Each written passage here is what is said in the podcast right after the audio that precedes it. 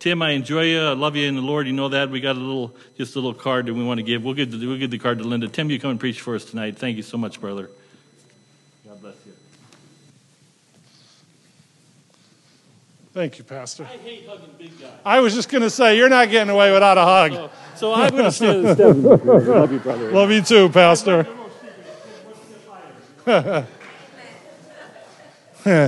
Thanks. You know, I've been privileged to preach a couple times since I've been here, and um, I was just getting to the point where I wasn't so nervous. And then tonight, people showed up.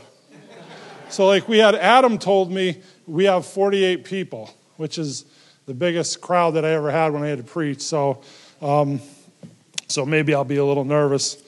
I'll try not to be. Thank you for the kind words. And, you know, Pastor always talks about, always mentioned how much of a blessing that we've been to him. But really, the truth is, him and this church have been a blessing to us.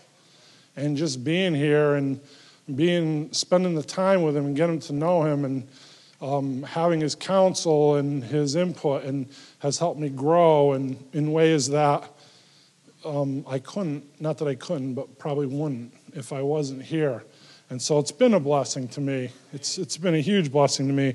And Tim, you know, you said, I appreciate that, you know, what you said, always being here. And, you know, even though we're going home, we're in Virginia, it's only 650 miles away. So um, if you ever need me, of course, I can, I'll still be here. But um, tonight, I want to talk about love. And you know, it's isn't it awesome how God works? Because a week and a half or so ago, Pastor asked me if I would preach tonight, being my last night. And so I, you know, started looking at this, this subject of love. And then in the middle of the week, I started preparing the Sunday school lesson, and it completely tied in with this. It was, you know, I mean, that's that's definitely from God. But um, I want to talk about love, about godly love, and the word love is found 281 times in the King James Bible, and that's just the base word love. When you add, you know, lovest, beloved, uh, loved then it's well over 300. So it's clear that the, the subject of love is important. It's important to God, and it should be important to God's people too. So um, we're going to look at that tonight. Well, let's go to the Lord in prayer. Lord, thank you so much, Lord, for allowing me to be here for these past months. Lord, I thank you for all the blessings that you give every day to me and to my wife. Lord, I pray that you would be with me tonight as I speak, as I talk about your word, Lord. That you would hold me back from saying anything that isn't true. Lord, speak through me, I, I pray, Lord. Pray that you would be in hearts and minds, that you would open them to receive the word, and that we can look at it, Lord, to not only to learn and to grow, but Lord, of course, to worship and to praise you for how awesome you are, how much you love us. I thank you so much for it. And pray this in Jesus' name. Amen. So I'm going to start out. Our text verse is from John chapter 21, and we're going to look at verse 15 to 17. But before I do that, I'm going to look at Matthew. I'm going to read Matthew Matthew 22, 37 and 38, which, of course, probably everybody's familiar with, right? It's the great, the great commission. Thou shalt love the Lord thy God with all thy heart and all thy soul and all thy mind. This is the first and the great commandment. And the second is like unto it Thou shalt love thy neighbor as thyself. So, who is who is thy neighbor? That that's the question comes comes up first. And I think that our neighbor is everyone. Everyone we encounter is our neighbor in, in the context of this scripture. And so let's go to John 21, 13. I'm going to read 15 through 17. So now, here we are. This is the third time Jesus reveals himself after the resurrection. And he's at the shore of the Sea of Galilee. And Peter and John and disciples are fishing. And they've been fishing all night. And they haven't caught any fish. Again, many of you know the story. Jesus says from the shore, Cast your net on the other side of the boat. And they do. And of course, I mean, it makes complete sense. You move your nets four feet over, you're gonna, there's going to be tons of fish, right? So they, they are obedient and they do it, and they have so much fish they can't even drag the nets in. And so Jesus is on the shore and he's preparing fish. He's preparing a breakfast for the disciples. And he yells out to them, and I think it was John who first recognized him as the Lord. And so when he says, That's the Lord, what does Peter do? He jumps in the water and he swims in. Now, Peter was always impetuous, right? Remember in the garden, he pulled out his sword and he cut off the tip of the air, of the guard. He kind of always acted, acted before he thought a lot of times. And so Peter is the one that denied Christ three times. So I think about that like, why? He, he certainly wasn't a coward. And, and, you know, with the sword in the garden, if, if Jesus had turned to Peter and said, Go get him, he would have thrashed his way through that, through that crowd of guards and died probably. You know, he, Peter was not a coward. He was impetuous, but at the moment, at the, you know, on Calvary, he on the way to Calvary, he denied Christ three times as he predicted he would. And so, here in these scriptures, we're going to see the restoration of Peter to the ministry, to his apostle, to, to his apostleship. And it's important because it's also interesting that in this scripture, Jesus gives Peter three chances. Just like he had three chances when he, he denied him three times, he's going to give him three chances in his reaffirmation. And I think that's significant. So they come in, they eat, and after dinner, they sit back and I'm going to begin in verse 15. So when they had dined, Jesus said to Simon Peter, Simon, son of Jonas, Lovest thou me more than these? He saith unto him, Yea, Lord, thou knowest that I love thee. He said unto him, Feed my lambs. He saith unto him the second time, Simon, son of Jonas, lovest thou me? He saith unto him, Yea, Lord, thou knowest that I love thee. He saith unto him, Feedeth my sheep. He saith unto him the third time, Simon, son of Jonas, lovest thou me? Peter was grieved because he said unto him the third time, Lovest thou me? And he said unto him, Lord, thou knowest all things. Thou knowest that I love thee. Jesus said unto him, Feed my sheep. So in verse 15, he asks him, Simon, son of Jonas, lovest thou me more than these? So, more than these. Lovest thou me more than these? What's he mean by more than these? So, in studying for this, there's several expositors that I like to study, read after when I study, and they seem to be kind of divided on this point. And so that always like triggers my mind like how am I going to know? Because that's important. It's important for me because I'm not a preacher and I'm not a pastor. So when I try to preach, when I preach the Word of God, it's very important to get it right and to not make any mistakes. And I hope and I pray that I can do that. And so when I see that, you know, more than these, what does that mean? Well, so the school's pretty, pretty evenly divided. And two expositors that I read after quite a bit are Warren Wiersbe and J. Vernon McGee, and both of them assert that because Peter is boastful, he's asking him Christ is asking Peter, Lovest thou me more than these other disciples that are here today? More than they love me?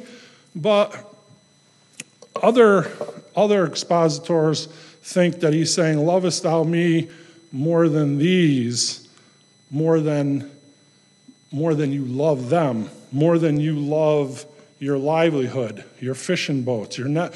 Because in that context, these can be anything. They can be anything in our lives. They can be money, and quite often are, right? Quite, quite often it is money.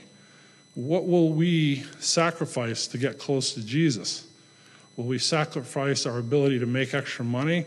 Will we sacrifice, you know, the ball game that may be coming on after the service, right, on Sunday? What are we willing to sacrifice?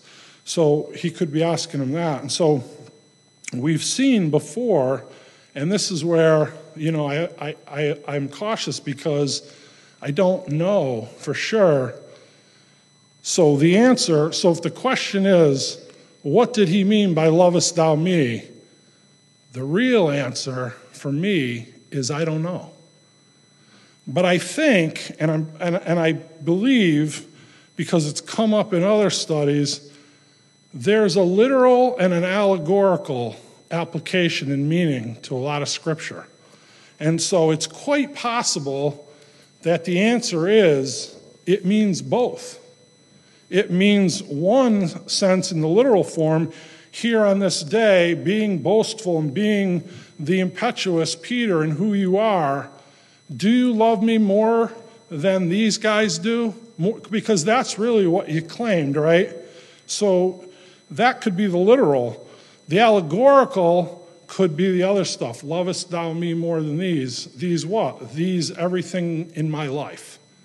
And so I think that that's true, but I have to preface it by saying I don't know that. And it doesn't say it. And so I think that's where it, kind of leads, that's what leads me into that, because when it doesn't say specifically, then, well, two things like maybe it's not super important, or maybe it is important and it's just a mystery like this, like a, it's literal and allegorical. There are certain things, like if you were to ask, What must I do to be saved? There's, there's only one right answer. There's no room to speculate. There's no room to consider literal versus allegorical. It's the answer is direct, and it's either right or it's wrong. And in, in this case, as in many cases, that's not always the case. So we see the word love. The Greek have three words to describe the word love. So they use eros, which is a, a, a physical, sensual love. And really, if you, if you really look at it, it's really not a love, it's more of a lust. So, and, and in this, these verses of scriptures, we're not going to look at that one, but it's important just to define it. That's the lowest form of love. The next, the next highest one is phileo. Now, phileo is the love, it's a kindly affection. It's a love that we would have for a brother or a sister. It's the love that a father or mother would have for their child. Because unsaved people can love. My, I grew up in an unsaved home. I, I know my mother loved me, but that was that phileo love. The highest form of love is agape, agape love. And so that's a divine love. That's a godly love, God centered love.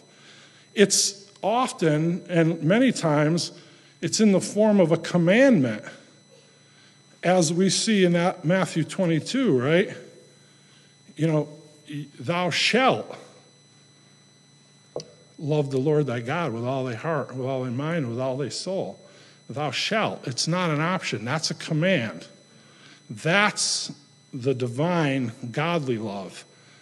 I believe that unsaved people can't exhibit or know agape love because it comes from God and it's of God. And so, and if we look in our Bibles, if we have like a Strong's Concordance, it breaks the designations down. And so, agape love is it's the highest form of love. It's Strong's G25. Phileo love is that human love. That's uh, Strong's G5368. So, in these three verses of Scripture, when in the first verse, in 15, Christ says, Peter, agape thou me? And Peter says, Yes, Christ. Yes, Master, I, I, I phileo thee. And he asks him again, Peter, agape thou me? Yes, I phileo thee. I phileo thou thee. And then the third time, he comes down and he comes down to his level and he says, Peter, phileo thou me? And Peter says, Yes, Lord.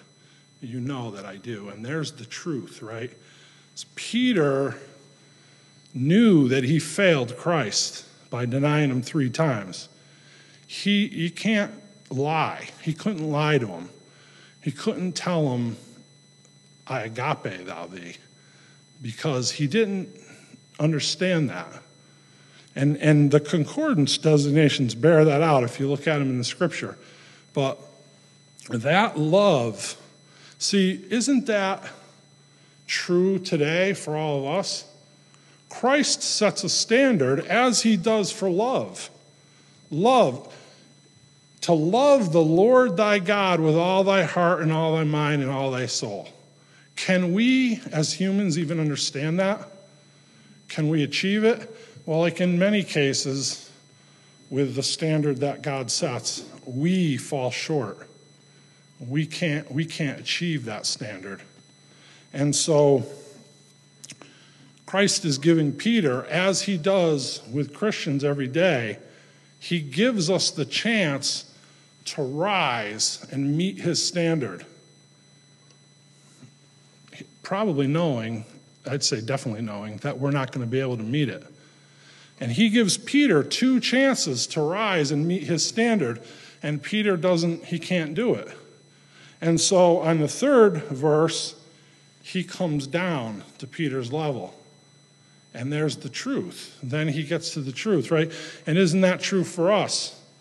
Right? Christ gives us the chance many times in our daily devotions, in our Christian walk, in the way we interact with others, to come up and to meet him at the standard that he sets for us. But in the end, he's a merciful God. He will come down and he will meet us on our level. That doesn't mean his standard changes. It just means that in his mercy, he's realizing we're flawed, we're, we're humans, and that's just the way it's going to be.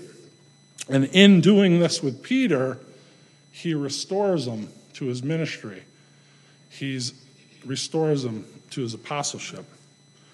And so, you know, if we look at what it means to love like God, again, we can't we can't really, I don't think, fully understand it or, or you know, fully grasp what it means, which which happens a lot of times in, in the scripture and in these these mysteries, these concepts. Like love isn't such a mystery, right?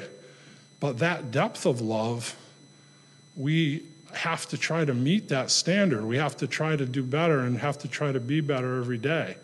Right? We don't we don't ever settle, but at the same time, realistically, we're probably never going to rise to the level that Christ you know expects people to or not that he expects us even really to do it but the standard that he sets because we are human and we do fall short and that's going to probably always be true if we look at Another example of that agape love, John 13, 34, 35, he says, A new commandment I give unto you, that ye love one another, as I have loved you, that ye also love one another. So the key, you know, is as I have loved you.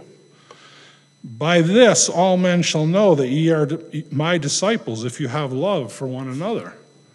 Now, when I first read that, I thought it fit into the phileo because it's love for one another, but it's really not because it's, as I have loved you, it's a godly love, it's a divine love. And so often those things are interchangeable. They're often they're, inter, they're used interchangeably. Um, again, you know, a, an unsaved person can love their kids.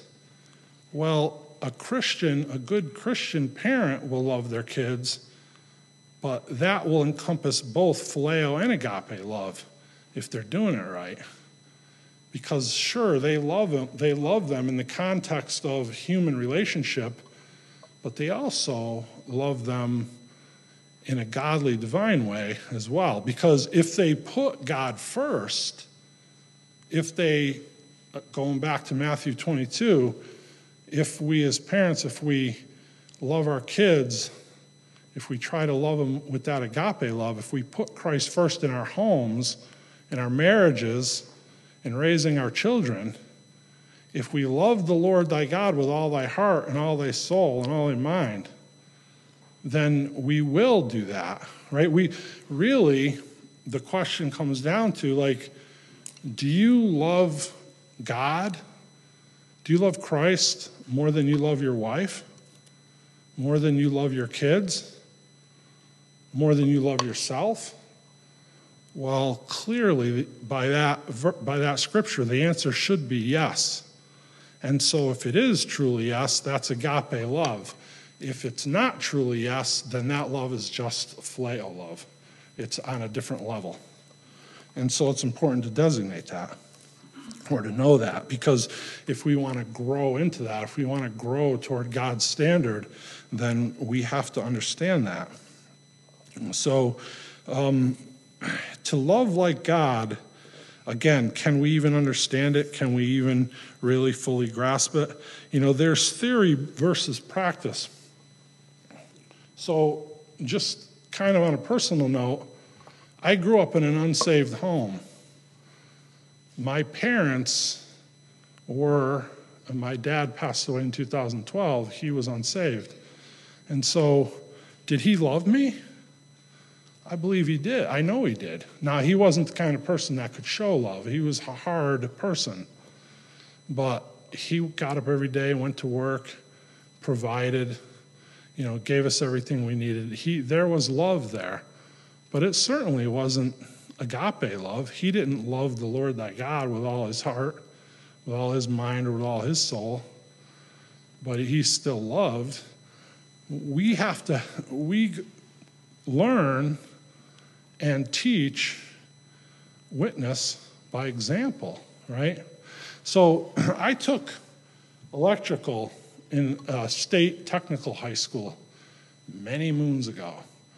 And we had, when we were in our shop rotation, every day for one hour, we went in a theory room. It was a little tiny room, maybe three times the size of the cry room, no exaggeration. 20 kids went in there, and just the physical thing of being in there was brutal. But we learned theory of electricity. We learned Ohm's law, you know, Kirchhoff's law, all these other scientific truths that go along with the science of electricity. But when we came out of there, we went into the shop and we went out onto the jobs that we worked on, and we got a practical knowledge. We worked with upperclassmen who knew more that could show us and guide us. We worked with instructors that knew more that could show us and guide us. And really, I make the correlation to the Christian life. It, it, it's kind, it could kind of be the same thing. For me, it has been the same thing. And we, I, can study and can read the Word of God and can sometimes understand things sometimes not, sometimes think I understand things and learn later that I didn't have it right. Because really, it's a, the whole, my whole entire life will be a learning experience. But this is the theory of it. This is the theory of Christianity. And not theory like the Big Bang Theory, like a theory. It's proven. I'm not saying it's a theory, it's, pro- it's solid. But it's theory in that it's a practical academic knowledge. But when I step forth into the world, then I, I want to have and I want to give that practical knowledge.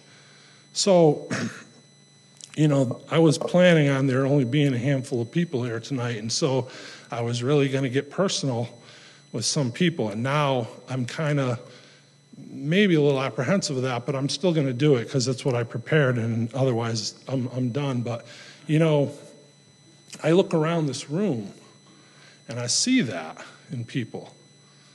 And I've, I have seen it, and I've learned from people. I, I look at, I'm going to embarrass Alicia because I know you know that I have to embarrass you.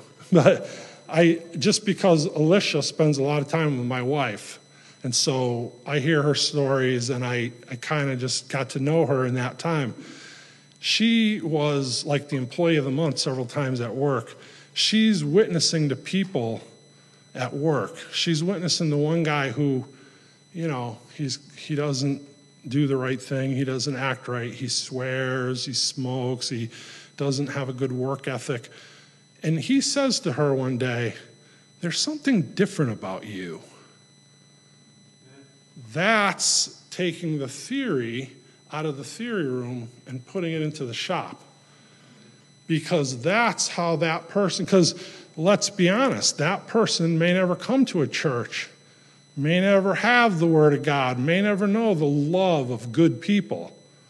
But he's fortunate enough to work with Alicia, and that will stay with him, and it does stay with him. And sometimes he can even be insulting, probably, to her.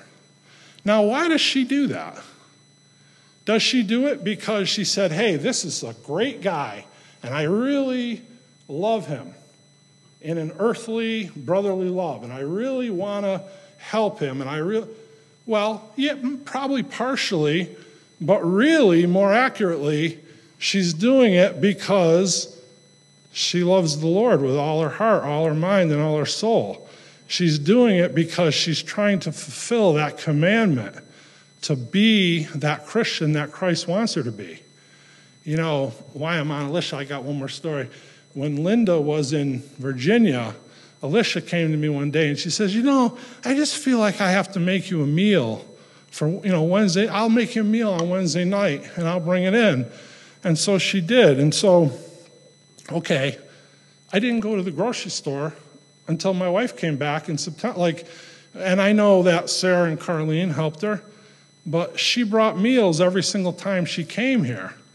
And if she knows me, like she probably does because she knows my wife, and I'm sure it came up, going to the grocery store is like, I'd rather be under the lights with bamboo under my fingernails in a Vietnamese prison than go to the grocery store. When I go to the grocery store, my goal is get in and out as quick as possible. I park my cart at the end of the aisle. I run up, get what I need. And, you know, I just, and I'll get the same exact stuff my wife will get. We'll have identical baskets, and hers will be $48, and mine will be 96 because I don't compare, like, well, this one's, let me get my calculator, this one comes down to 32 cents. Listen, get me out of here. So that, so Alicia preparing that, those meals was a huge, I can't even say huge long enough or with enough accent of how huge of a blessing it was for me. Why did she do that? Was she at home one day and said, Boy, that Tim's just a great guy. I just want to, you know, I just want to make him meals. And, well, and again, that could have been part of it because let's face it, of course I'm a great guy. But really, she did it because she loves the Lord more than anything else. And she wanted to fulfill that commandment. And, and so she that's, again, taking the theory out into the shop and putting it into practice. I watch Jaden come and shovel. I watch Jaden come anytime Pastor has ever called Jaden and asked for help, he's been here. And he doesn't do that because he loves shoveling, right? He does it because he loves the Lord.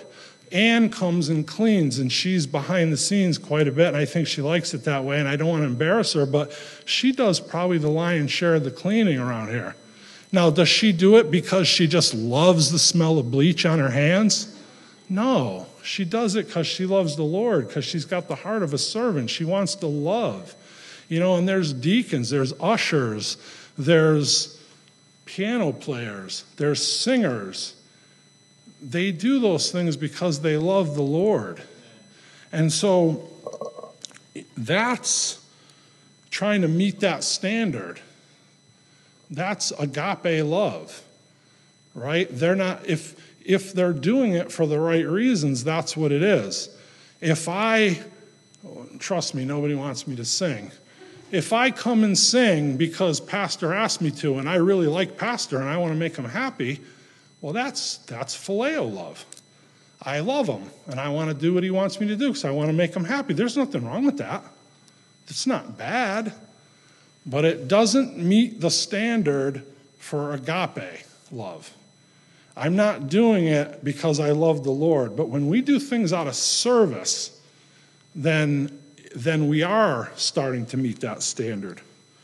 And so there's, you know, there's several. I can go on and on. I mean, April in the sound booth, again, Adam, you know, the Kevin and the guys doing the watchman, keeping everybody safe. There's other cleaners besides Ann. I see Kurt and Lisa and Elena, and you know, the list goes on, right? But that's that's agape love.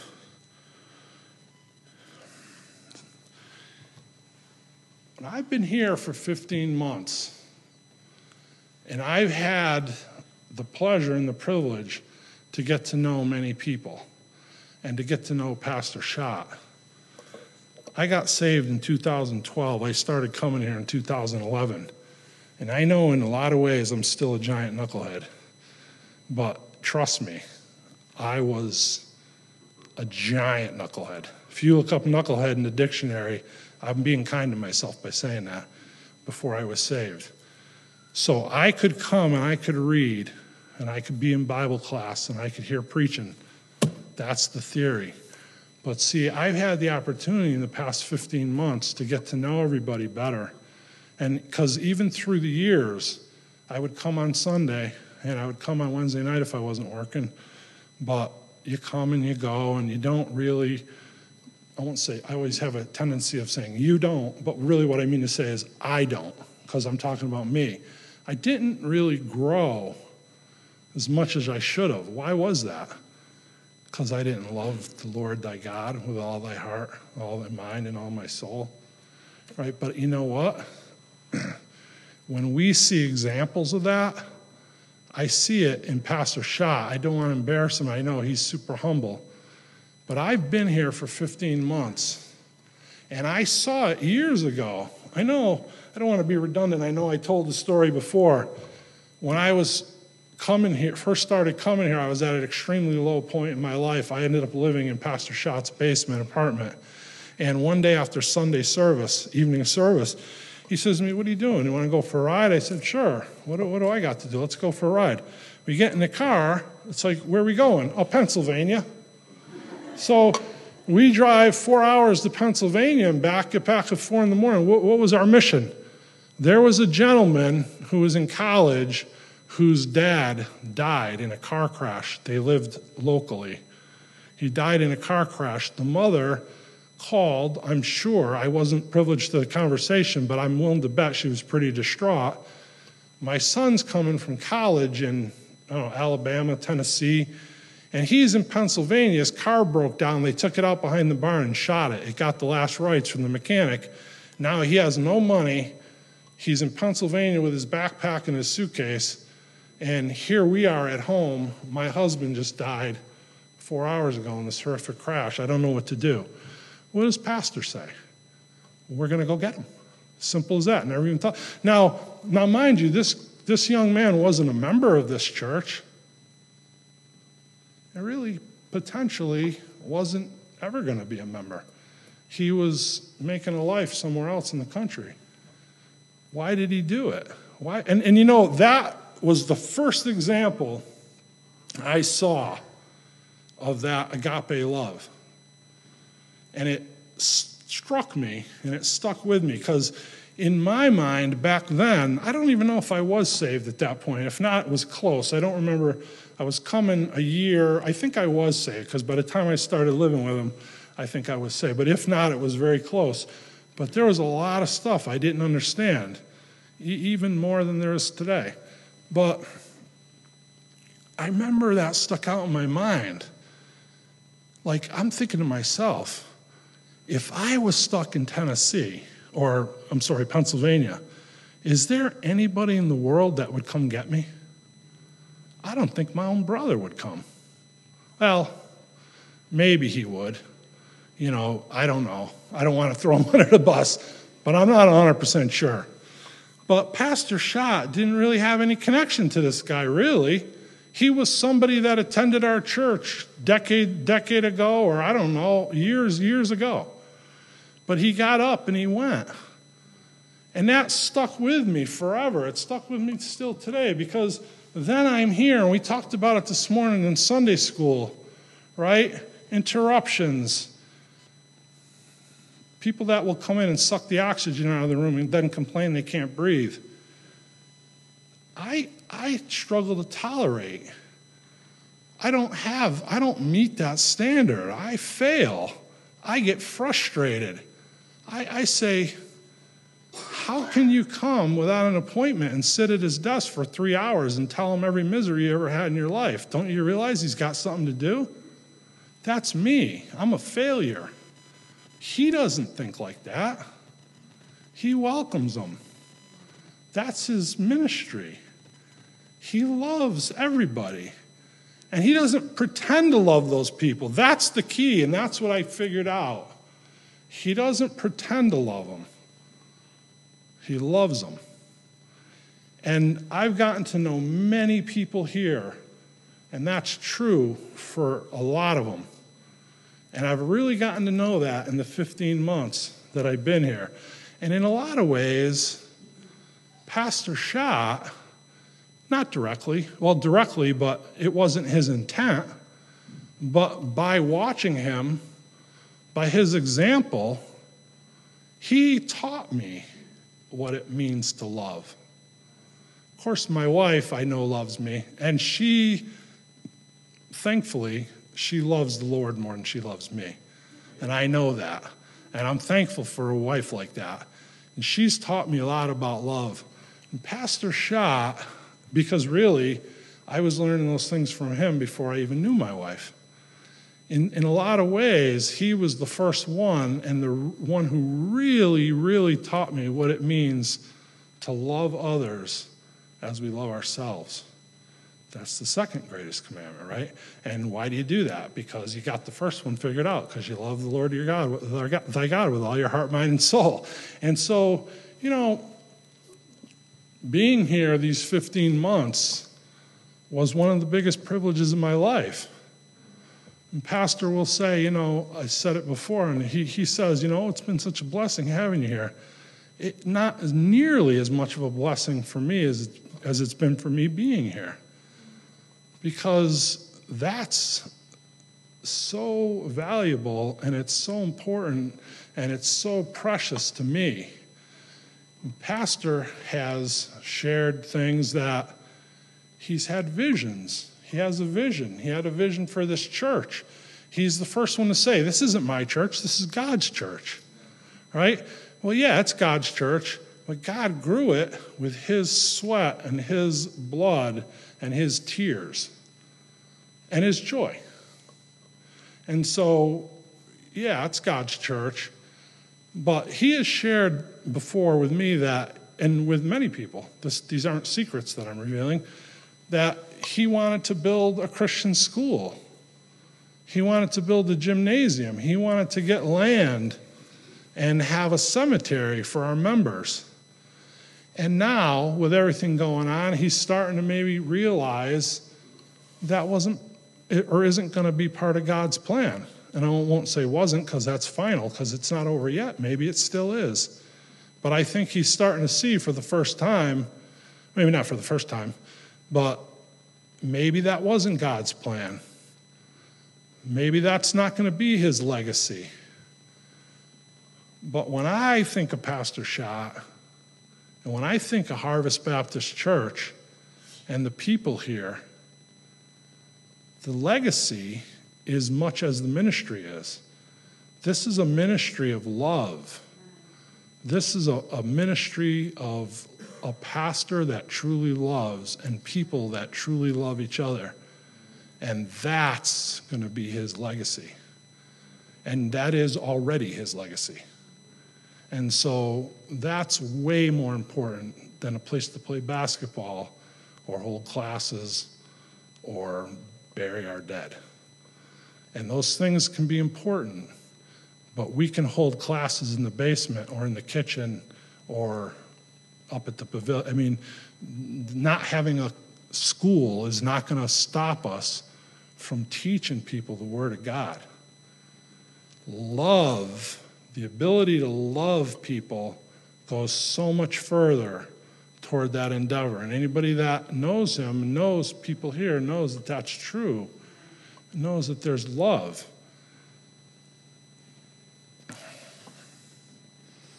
It's, it's profoundly amazing to me the depth that he it can love people and the depth that he does love people and i really promised myself i wasn't going to get emotional i'm going to try not to but again i'm not worshiping him. I'm not glorifying him. Why does he love people the way he does? Because he loves the lord with all his heart all his mind and all his soul. And if he didn't he couldn't love the way he loves. So, yes, he is that man that does that, that loves in that capacity. But it's because of God, it's not because of him. And he'd be the first one to tell you that.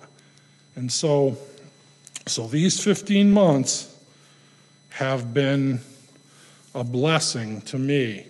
And getting to know each and every one of you on a deeper level has been a blessing to me as well and it's one that I'm going to remember for the rest of my life. And we can apply that love to each other. We can apply it to people that we meet, to God, from God, to all of our family here, and to people everywhere. And that's what it means to be a Christian. And that's what it means to love the way that God wants us to love. To just get up every day and keep trying to do it better and be better at it. And know that God's mercy will always be there for us, even when we fail, which, if you're me, that happens quite a bit. And, and I think, not to go back, but I'm going to for a minute, that's how we grow. We grow by realizing our own inadequacies and me sitting next to Pastor Schott and watching him shines a light on my inadequacy. And that helps me to want to be a better person. And that's all I could do is try to do that and try to try to follow that example. And it'll be with me forever. For, for forever. So I just want you to know I love you all. I love you, Pastor. I love my time here. I enjoyed being here so much. And I thank you all, everybody, for everything you've done for me and for my wife while we're here, while we were here. And appreciate your prayers for our safety as we travel. And just, thank you so much. Just going to close in a word of prayer. Lord, Lord, I thank you for the love of these people. I thank you for the love that is Harvest Baptist Church. And just pray, Lord, that you would show me and teach me how to be a better person, how to love more, how to exhibit that agape love. Lord, I know I fail. But Lord, I just pray that you keep working on me. Lord, I pray that you work in hearts and minds here to receive your word. I thank you for all you do here in this ministry and in our lives. In Jesus' name, amen.